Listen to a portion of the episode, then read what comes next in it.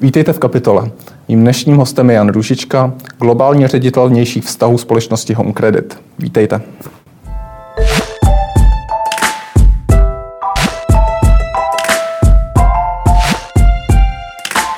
Zdravíme do Hongkongu. Srdečně zdravím do Prahy z Hongkongu.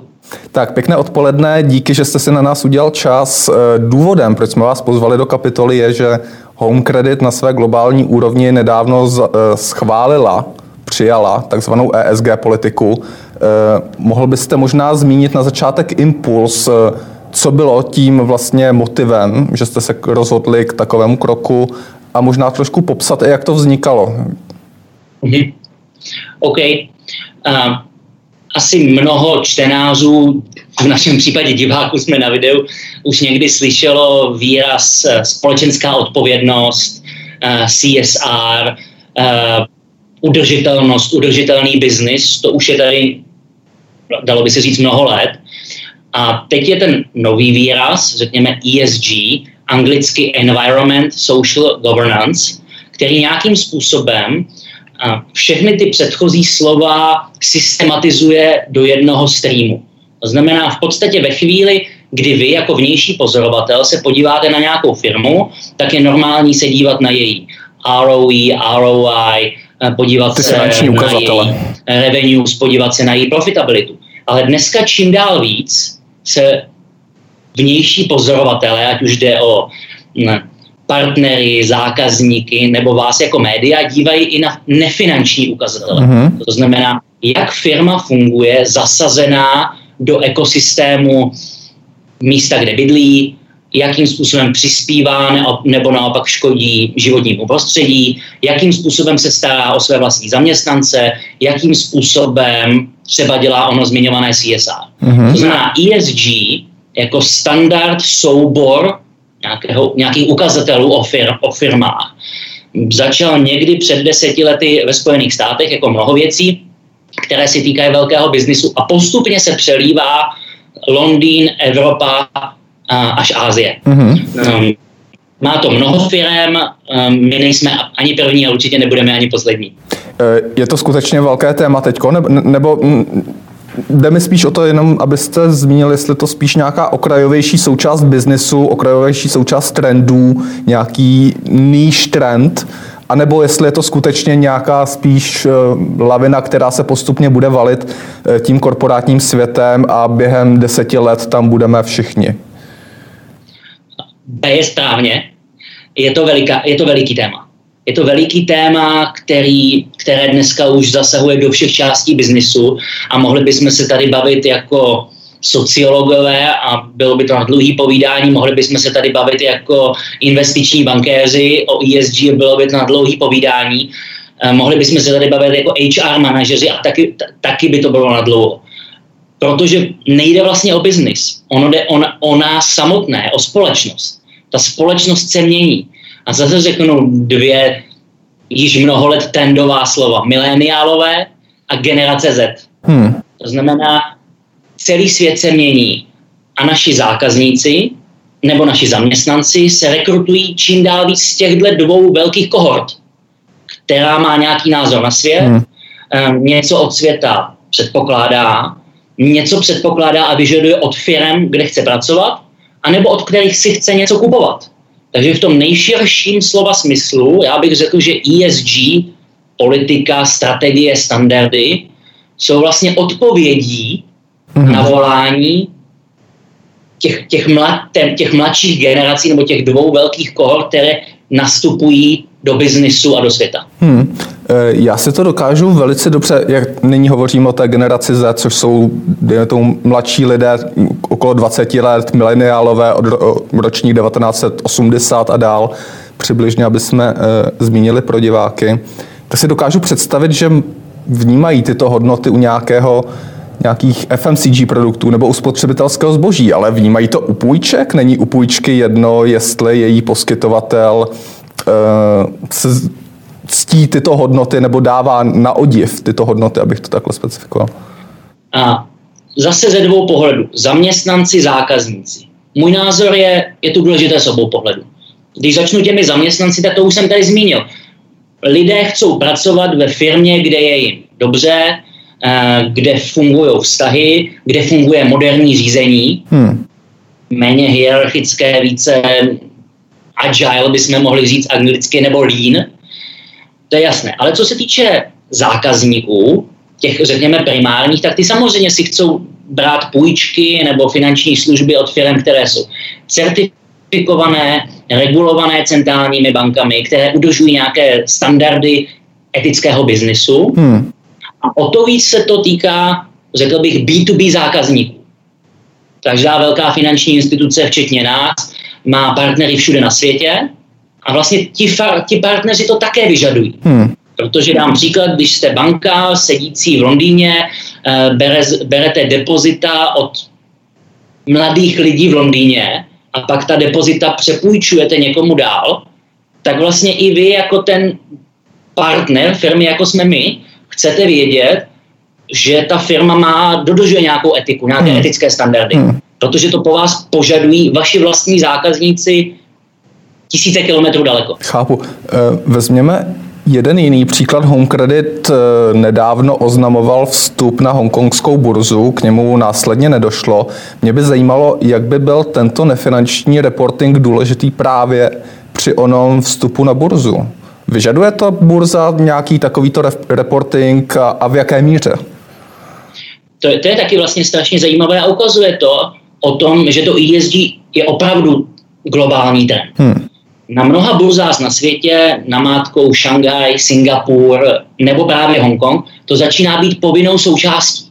Mm-hmm. To znamená, vy, jakožto firma, která jde na burzu, tak samozřejmě musíte ukazovat všechna čísla, Jasně. to zobecnil, ale vedle toho také musíte ukazovat svoje chování. Mm-hmm. Ať už směrem dovnitř k zaměstnancům, anebo směrem ven eh, k zákazníkům. Mm. Takže je to vlastně povinná součást.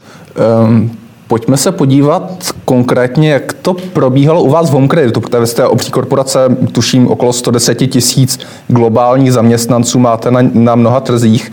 Ehm, jak probíhala ta diskuze o tom, jestli se něco takového přijme, jak se to vytvoří, jak se to nastaví? Je, je vlastně nějaký blueprint někde na světě, který se dá jednoduše stáhnout, přizpůsobit dané společnosti a podle toho říct, tady máme nastavenou ESG politiku? Zkusím tu odpověď eh, rozdělit na tři části, jak jsem tak zachytil ty otázky. Nejprve tedy k tomu, jak vznikala ta debata uvnitř firmy. Vlastně vznikala tak, jak jsme si říkali před pár minutama, že každý to vnímáme. To znamená, eh, naše personální ředitelka globální Renata Mrázová, která hodně pracuje s tématem diverzita a inkluze, ta to slyšela z té, řekněme, HR komunity nebo zaměstnanecké hmm. komunity. Náš fundingový ředitel, který uh, sedí tady ve vedlejší kanceláři v Hongkongu, tak tento slyší od těch biznisových partnerů. No a já jako ředitel vnějších vztahů to, to vidím, že regulátoři o tom mluví, uh, ministerstva financí, vidím to v médiích, vidím to na sociálních sítích. Takže na, jakoby dalo by se říct, že se to v jednom momentu sešlo a ta debata byla vlastně hrozně pozitivní. Ano, chceme to, hmm. pojďme do toho, pojďme to udělat pořádně. Tak to je jakoby jeden, jedna ta, jedna ta subodpověď. Hmm. Ta druhá jsou blueprinty. Určitě jsou blueprinty. Je to celosvětové téma. Jak je to téma? Je to logicky biznis. Myslím, že všechny firmy velké čtyřky Um, jsou připravené dělat zákazníkům audity ESG nebo to pro ně připravovat. Víte, hmm. že to všechny velké konzultační firmy. Takže spoustu věcí se dá získat centrálně. Vy jste, a to je pak ta třetí, třetí subodpověď, vy jste to řekl. Uh, v FMCG už je to trochu víc standard než u finanční korporace, jako jsme my. Takže ty blueprinty dalo se na ně podívat, hmm. dalo se na ně inspirovat, hmm. ale hodně jsme si to dělali sami. Hmm. Právě proto, že jsme korporace, která je na mnoha trzích. Na některých trzích jsme retailová banka, hmm. Rusko, Kazachstán, Česká republika, někde jsme eh, non-banking lender, tady vlastně v Ázii, v zemích kolem Hongkongu, takže hodně jsme komunikovali s těmi partnery, které ty blueprinty umí, ale nakonec jsme si to, řekněme, sešívali dohromady sami. Hmm. Eh, bylo obtížné o tom vašem pohledu e, přesvědčit akcionáře? Zase vlastně ne. My jsme, my jsme vlastně v unikátní situaci jako Home Credit, že náš generální ředitel Jean-Pascal Duviesar je zároveň spolumajitel PPF, hmm. je velkým podporovatelem, to znamená, máme v tomto ohledu silné zastání a zároveň eh, vidíme pozitivně tohle téma i u naší mateřské firmy, u PPF. hmm To znamená, není to jenom o tom, že by to byla nějaká, řekněme, jednotlivá věc eh, v rámci home creditu. Je to věc, kterou žije mm, celá firma eh, v čele s mateřskou PPF. Takže ten, řekněme, ten schvalovací proces hmm. nebyl o tom, jestli, ale byl o tom, pojďme do toho, pojďme to udělat pořádně. Hmm. Není, a teď, teď mě vlastně jako napadlo v návaznosti na to, co jste zmiňoval, není v rámci PPF nějaká jednotící linka, jednotící strategie, Eh, sdílení těchto hodnot, těchto uh, ukazatelů v rámci celé skupiny? Uh, určitě, určitě je. Hodnoty má ta firma jedny, jako mm, vyjádřené našimi akcionáři, ale samozřejmě pak každá ta konkrétní firma uh, má něco, co bych řekl jako core nebo srdce té ESG. Hmm. A logicky Škoda Transportation, výrobní firma, inovativní firma, technologická, to bude mít jiný, jiné než my jako Home Credit a jiné to zase bude mít třeba Sotio. To znamená, kdybych teď, se, kdybych teď jakoby ukázal nějakým způsobem, jak se ta ESG politika nebo ta strategie vaří, hmm. Vy máte nějaké jako základní standardy, které jsou podobné eh, v JP Morgan, Goldman Sachs, FMCG firmách hmm. nebo třeba v Creditu. To znamená, um, že máte nějaké chování k zákazníkům, že máte prostě nějaké vnitřní nastavené procesy vztahu k zaměstnancům, že odměňujete stejně muže a ženy, že um, nějakým způsobem se snažíte co nejméně zatěžovat životní prostředí. To jsou jakoby věci, které jsou všude podobné. Mm-hmm. Může být jiný wording, ale jsou všude stejné. Ale pak to srdce je vždycky do jisté míry unikátní minimálně pro industrii, v našem případě finanční služby, možná dokonce někdy pro firmu. Takže v našem případě jako home credit je to responsible lending, odpovědné půjčování uh-huh. A pak inkluzivní finance. To znamená, že se snažíme lidi, kteři, kteří neměli přístup hmm. uh, k finančním produktům, vlastně vtahovat do toho systému odpovědných financí. Uh-huh. Uh, rozumím. Eh, zmínili jsme, že, jako HomeCredit působíte na mnoha trzích. Eh, jak moc je obtížné vlastně s tímto jedním přístupem, s těmito jedny pravidly, jedně, jedněmi pravidly obsáhnout mnoho rozdílných trhů, jako a zmiňoval jste to, eh, působíte, máte silné zastoupení na, azij, na azijském trhu, jste ve střední, střední Evropě, Rusko, Filipíny, Filipíny a tak dále. Zase, když jsme se teď v té předchozí vaší otázce jsme se bavili o nějakém, řekněme, vše, všeobjímajícím standardu toho ESG a pak něco, co je pro každou tu firmu vypovídající, hmm. tak tady vlastně taky bych to rozdělil na, na nějaké dvě části. Určitě chceme, protože hodnoty jsou, řekněme, pro, v rámci celé firmy stejné, tak chceme mít napříč těmi všemi trhy nějaký základní set ukazatelů, protože ESG na konci dne je o nějakých metrikách, které jsme schopni objektivně ukázat, nejsou to jenom příběhy kvalitativní, hmm. ale opravdu podívejte se, kolik máme žen v managementu, podívejte se, kolik um, zákazníků jsme vtáhli do toho odpovědného půjčování, podívejte se, že máme procesy logicky nastavené všude stejně. To je jasné, to je všude vše, všeobjímající.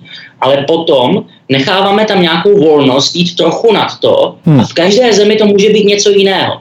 Dám příklad. Čína obří téma je dneska uh, environment, životní prostředí. Je to i včetně finančních služeb. Zelené finance, zelené hmm. fondy, to je téma i v České republice. To znamená, ochrana životní prostředí je veliké téma například v Číně. V Indonésii nebo v Indii, tam je, řekněme, prim hraje to, to písmenko S v tom ESG. Mm-hmm. S jakožto social. To znamená, řekněme, v různé formy CSR, spolupráce s komunitami, m, angažovanost zaměstnanců, dobrovolnictví, tam hrají jakoby prim v hmm. rámci té lokální kultury. Protože my určitě nechceme vytvářet nějaké, jak bych to řekl, uh, nějakou česky se to špatně překládá, white man burden, jako zátěž bílého muže. Rozhodně nechceme říkat lidem na Filipínách nebo v Indonésii, že tohle je alfa omega. Chceme dát nějakou jakoby flexibilitu, jít nad to a někde to bude ochrana životního prostředí, sázení hmm. stromů, někde to bude um, stavění škol, někde to bude, třeba v Indonésii zrovna hodně pracujeme s Červeným křížem, hmm. tak dáváme tam jakoby flexibilitu. Hmm. Nejsou tyto věci, o kterých hovoříte, tento přístup, um, do určité míry diskvalifikující se oproti ostatním společnostem na trhu?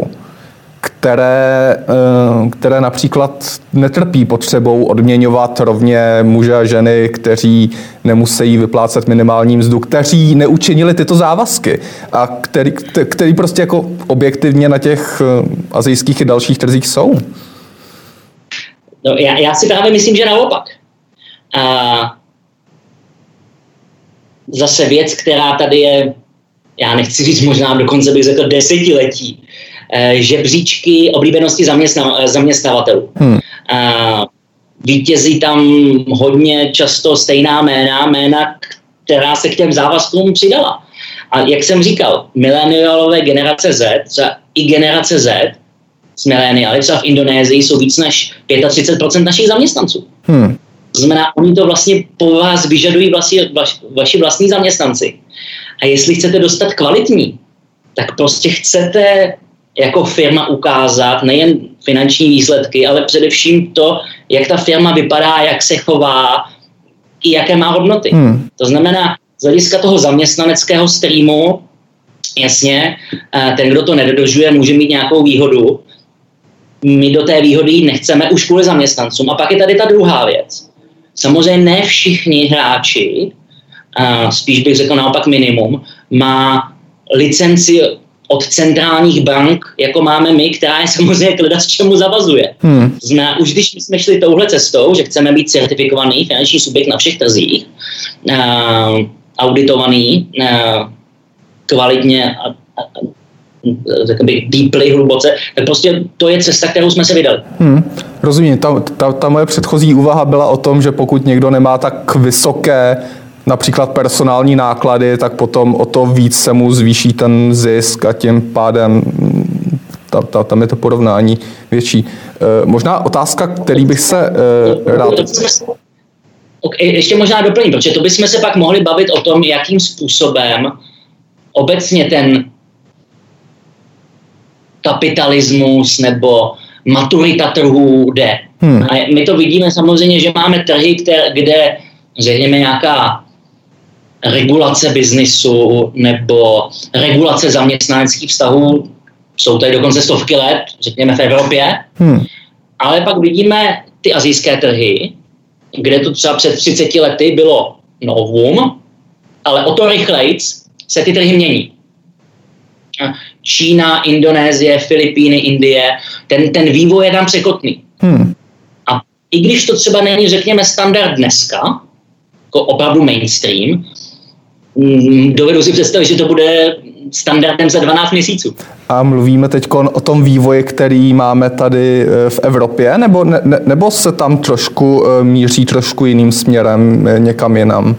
Jak, jak, jak moc, kdy, když, když se podíváme na, na, na ty azijské trhy, jak moc je pro ně Evropa vlastně jejich cílem, něčím, kde by chtěli být? tak velmi dobrá, dobrý, dobrý point určitě dneska už cílem není. Eh, pře, přebírání vzorů z Evropy nebo z Ameriky hmm. by bylo období před deseti lety. To je taky strašně zajímavé vidět, že jak za deset let se to, se to změnilo. COVID-19 k tomu určitě přispěl, hmm. který mnoho azijských států od uh, Jižní Koreje až po Austrálii, Nový Zéland zvládlo perfektně. Hmm. To znamená, je ta, v těch zemích je sebevědomí a ne, nemyslím jenom politickou reprezentaci, myslím opravdu širokou veřejnost. Hmm. Že my jsme kultura, civilizace, tisíce let, jdeme dopředu, inovujeme, máme nové technologie a máme i nové vzory. A ten paradox je, že v některých těch azijských státech třeba téma té zelené udržitelnosti nebo hmm. změny klimatu je opravdu zeitgeist, duch doby. Daleko víc než třeba v České republice. Hmm. Je to uvěřitelné z vašeho pohledu, te, te, te, te, ten je, to jejich zaujetí pro tu zele, zelenou energetiku. Já, já se vybavuji, že eh, tuším eh, čínský prezident Xi Jinping eh, nedávno oznámil závazek uhlíkové neutrality k roku 2060. Je to podle vás skutečně upřímný, skutečně něco, za čím ta Čína jde, nebo to jsou takové prázdnější proklamace? My, my, my, myslím, že, myslím, že jde, protože když to řeknu teď z našeho českého pohledu, my vidíme občas ten dualismus v Čechách, Čína je velké téma, Česko-Čína. To znamená, kdyby, kdyby to byla jedna země, tak bychom mohli spekulovat o tom, co je cílem.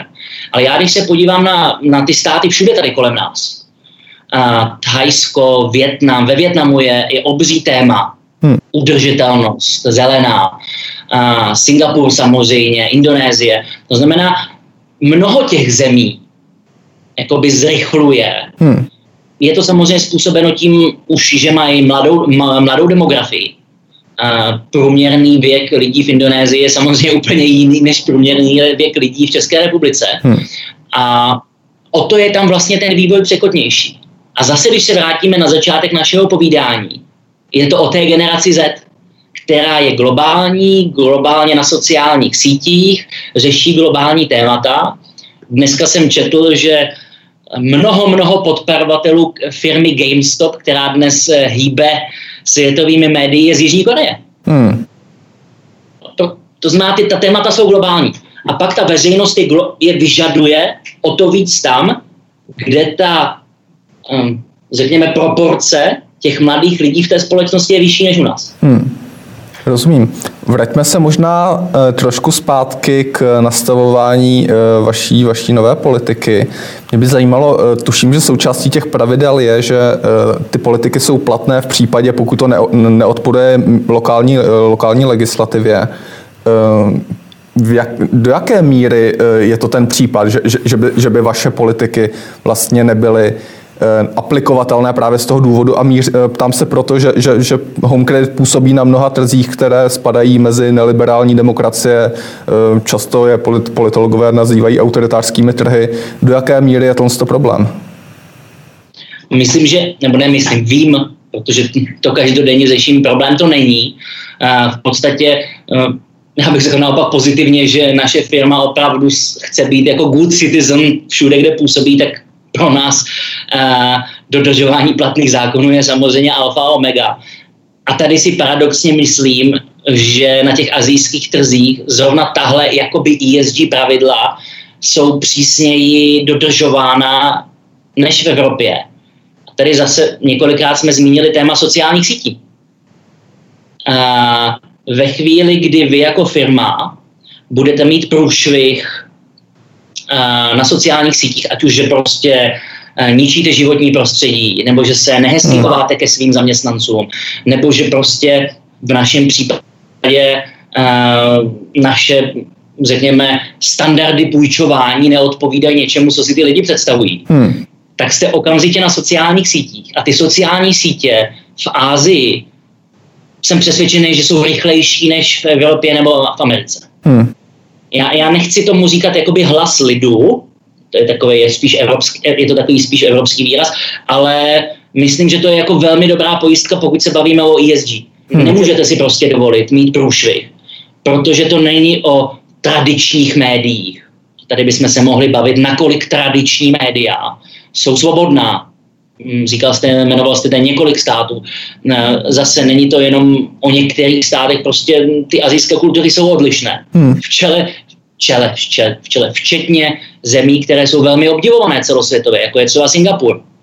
A to znamená, ten vztah je jiný, ale vzhledem k tomu, že celá populace je na sociálních médiích a mnohdy lidi mají větší přístup k sociálním médiím než těm tradičním, hmm. tak průšvihy firem jsou okamžitým problémem. Hmm.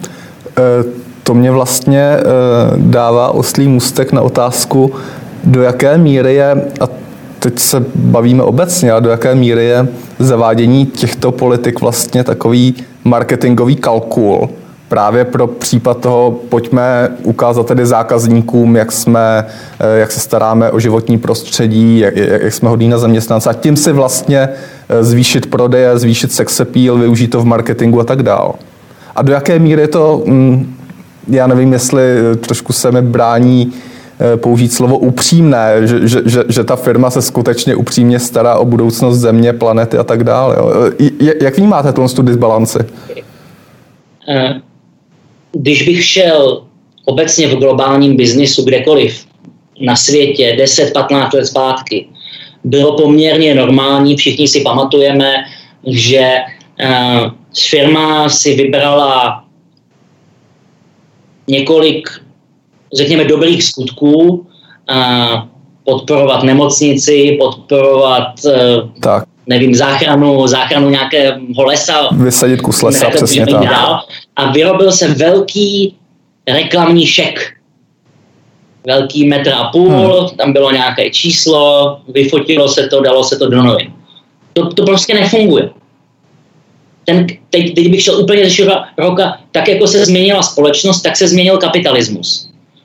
Dvě taková anglická slova, která jsou dneska velmi proponována, bylo tady něco jako shareholder capitalism a teď je tady stakeholder capitalism, to znamená daleko širší. A je to zase drivováno tou generací Z, mileniály. Hmm. A vy nemůžete si dovolit být neupřímný. Tak jako v těch, řekněme, ty negativní průšvihy, zaměstnanci, zákazníci, zničení životního prostředí, jdou okamžitě do sociálních médií, tak analogicky, když by to byl fake, tak se to okamžitě pozná. A zvlášť ve velkých firmách, které mají tisíce, desetitisíc zaměstnanců, vy nikdy nevíte, hmm. kdybyste se pokoušel lhát, jestli náhodou to nevynese ven někdo z firmy na ty sociální sítě. A pak to může jít jako lavina. Takže obecně si myslím, že dělat to jenom jako fake není možné. Tak to je jedna část odpovědi. Druhá část odpovědi, v žádném případě to není jenom marketing, protože se to stává biznisovým standardem. Hmm. Dokonce bychom mohli říct biznisovou oportunitou. Uh, tak, jako víme, tak jako víme, bylo mnohokrát změřeno, uh, že firma, která má větší diverzitu, kde prostě uh, nejsou v managementu jenom, řekněme, chlapy jistého věku, Jasně. Prostě, tak prostě má lepší finanční výsledky. Hmm. Analogicky firma, která má spokojenější zaměstnance, má lepší výsledky. A stejně tak bychom se mohli bavit o tom, že firma, která lépe vyzazuje svoji reputaci, svoje hmm. hodnoty, tak má taky výsledky. A už na to samozřejmě reagují kapitálové trhy. Už jsme se zmínili zelené finance, hmm. zelené bondy, green bonds. To je dneska poměrně velký standard. A zajímavostí je, že nejen v Evropě, ale třeba já jsem, protože dneska jak je všechno virtuální, tak můžete obsáhnout mnoho fintech víků a velkých konferencí z pohodlí své kanceláře, tak já jsem jenom teď za leden jakoby byl na, některý, na několika konferencí hmm. a regulátoři nebo guvernéři centrálních bank z Číny, z Filipín nebo z Indie, zelená barva, zelená barva, zelená barva. Hmm. Je to velké téma. Zeptám se možná eh, z vašeho pohledu, proč na to firmy nepřišly přes těma deseti lety, že je to dobré pro biznis? Pro, pro, pro, proč, proč tehdy jako... Já si myslím, že to je fakt přirozený vývoj té společnosti, no. který pozitivní, berme jako pozitivní, že jde jakoby od někud někam. Hmm. Ale nejsem sociolog, ale řekl bych, že prostě každá generace nějakým způsobem proměnila biznis, společnost. Před deseti lety taky, nebo před patnácti lety taky nebylo, nebyla změna klimatu takové téma jako dnes. Hmm. Kdybych kdybych udělal přímě. Ale opět se nám tady ukazuje ta generace Z milenialové, to, to je za vás naprosto eh, zásadní, vlastně hybný a. moment celý změny. Jo, což jakoby je ten, ten fundament, ta nejširší společnost, ať už jde teda o zákazníky, nebo ať už jde o zaměstnance, hmm. ale vlastně pak, pak i o to, co vyzazuje do těch, do těch médií, tradičních nebo sociálních. Hmm. Ve chvíli, kdy se to stává tématem, já můžu říct, říct příklad, uh, velká uh, firma mm, vytvářející nebo vyrábějící fast moving fashion, to znamená v podstatě, když to, když to zjednoduším, šili trička v Ázii, dostali kreditní linku na ten svůj biznis od velké významné britské banky. Hmm. A, následně, myslím, že to byla BBC, do jedné z těch fabrik do azijské země poslala svoje investigativce. Tam samozřejmě byly děti poměrně nízkého věku, pracující za poměrně nízkou mzdu.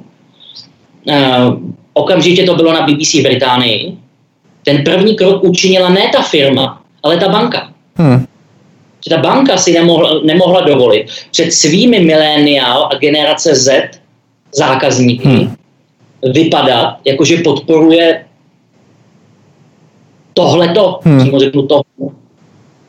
A... Takže já si myslím, že to je fundamentální změna ve společnosti. A pojďme vlastně k závěru v návaznosti na tohle téma. Eh, když se podíváme právě hm, třeba zpět deset let do budoucnosti a budeme tady mít určitou sadu podniků a firm, které budou fungovat na základě ESG hm, parametrů a budou mít ty udržitelné politiky odpovědné. A bude tady druhá skupina, která budou fungovat spíš na těch tradičnějších modelech. Bude mít eh, každý z těch stakeholderů různý pří, eh, přístup například v bance, to znamená, že banka raději dá úvěr někomu, kdo dodržuje tyto podmínky a kdo je nedodržuje, tak mu ho nedá. Bude, bude, bude to prostupovat vlastně společností? A já se trošku zdráhám, ale mě trošku připomíná ten sociální systém, který, který je zaváděný v Číně, který odměňuje to dobré chování a, a, a vlastně trestá to špatné chování uh, biznisově a pak možná společenství. Jsou to trošku rozdílné kategorie, přiznávám. Uh, biznisově je to tady teď. Je to tady teď. Je to, vyžadují to bankéři při kreditních rozhodnutích. Hmm. To znamená ve chvíli, kdy eh, já jsem britská, švýcarská, americká banka, vy jste firma podnikající, nevím, v Laosu, jako v Malajzii, v Africe, ale i v Evropě samozřejmě. A vy, jestliže, jestliže my máme nějaký svůj biznisový vztah, 10 tisíc kilometrů daleko, dřív bylo normální, že, vy, že, že my o sobě budeme chtít vidět ta finanční čísla, tu finanční analýzu. Ta. Dnes bude normální, že já budu chtít vidět ten váš blueprint. Hmm.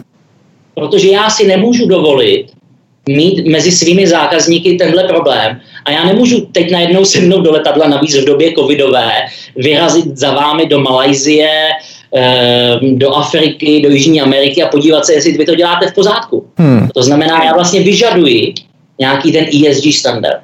A co se týče společensky, a myslím, že tyhle změny jsou tady nejen v biznisu a ve financích. Víme, že některé evropské státy dávají daně na cukr, protože cukr je vlastně špatně. Hmm. Um, vlastně daň z tabáku. Pokud bychom se bavili o uh, daní z tabáku nikoli pouze jako o příjmu ze, do státního rozpočtu, ale o rozpočtovém určení daní. Hmm. V některých státech to tak je. To znamená, že v podstatě vy, pokud byste byl kuzák, tak tím, že ta daně je přímo targetovaná do zdravotnictví, nebo někde v některých státech úplně specificky třeba do onkologie, tak vy si vlastně předplácíte to naše zdravotní pojištění. Hmm. To znamená, můžeme se tady bavit na základě třeba rozdílných mm, představ o životě, o politice, o zásahu státu do společnosti, jestli je to je dobře nebo špatně. Hmm. Myslím, že dobrou uzávěrkou, vracíme se krásně na začátek, je to zase o té generaci Z. Hmm. Ona to vlastně vyžaduje. Hmm. Já se nechci bavit o tom, jestli je to dobře nebo špatně, spíš jestli tady ten trend je stále a, a jestli sílí, nebo jestli... Jednoznačně. Jednoznačně. Hmm. Jednoznačně sílí a myslím si, že jsme na začátku. A kdybychom se podívali do, do opravdu granulárních průzkumů veřejného mínění, třeba v biznise od firm jako je Nielsen, hmm. tak uvidíme, že ta úplně nejmladší generace, pro ní to je alfa a omega. Purpose-driven business. To znamená, že oni chtějí vidět opravdu hodnotové firmy, i třeba které půjdou do střetových rozhodnutí je velmi, velmi dobře popsáno případ, případ firmy Nike. Přesně tak. Uh, s fotbalistou Colinem Kaepernickem. byla to obrovská debata tři roky zpátky v hmm. Americe, hmm. protože na jednu stranu je to velký společenský movement, na druhou stranu se to dotýká základních amerických hodnot. Nakonec do toho ta firma Nike šla a od té doby hmm. je to v podstatě opravdu taky standard. Ono Nike má teda, eh, jen by doplnil možná tu strategii poměrně dlouhodobě, podporovala takhle Anu Kurnikovou, Tiger Woods a tak dál, vlastně všechny sportovce bez ohledu na nějakou kontroverznost stála za nima, ale je to velice dobrý point. Eh, Honzo, já vám moc děkuji, že jste byl hostem kapitoly, zdravím vás do Hongkongu. Eh, Honza Růžička, ředitel globálních vnějších vztahů společnosti Ukredit. Děkuji. Mějte se moc hezky v Praze. Hmm, Naslanou.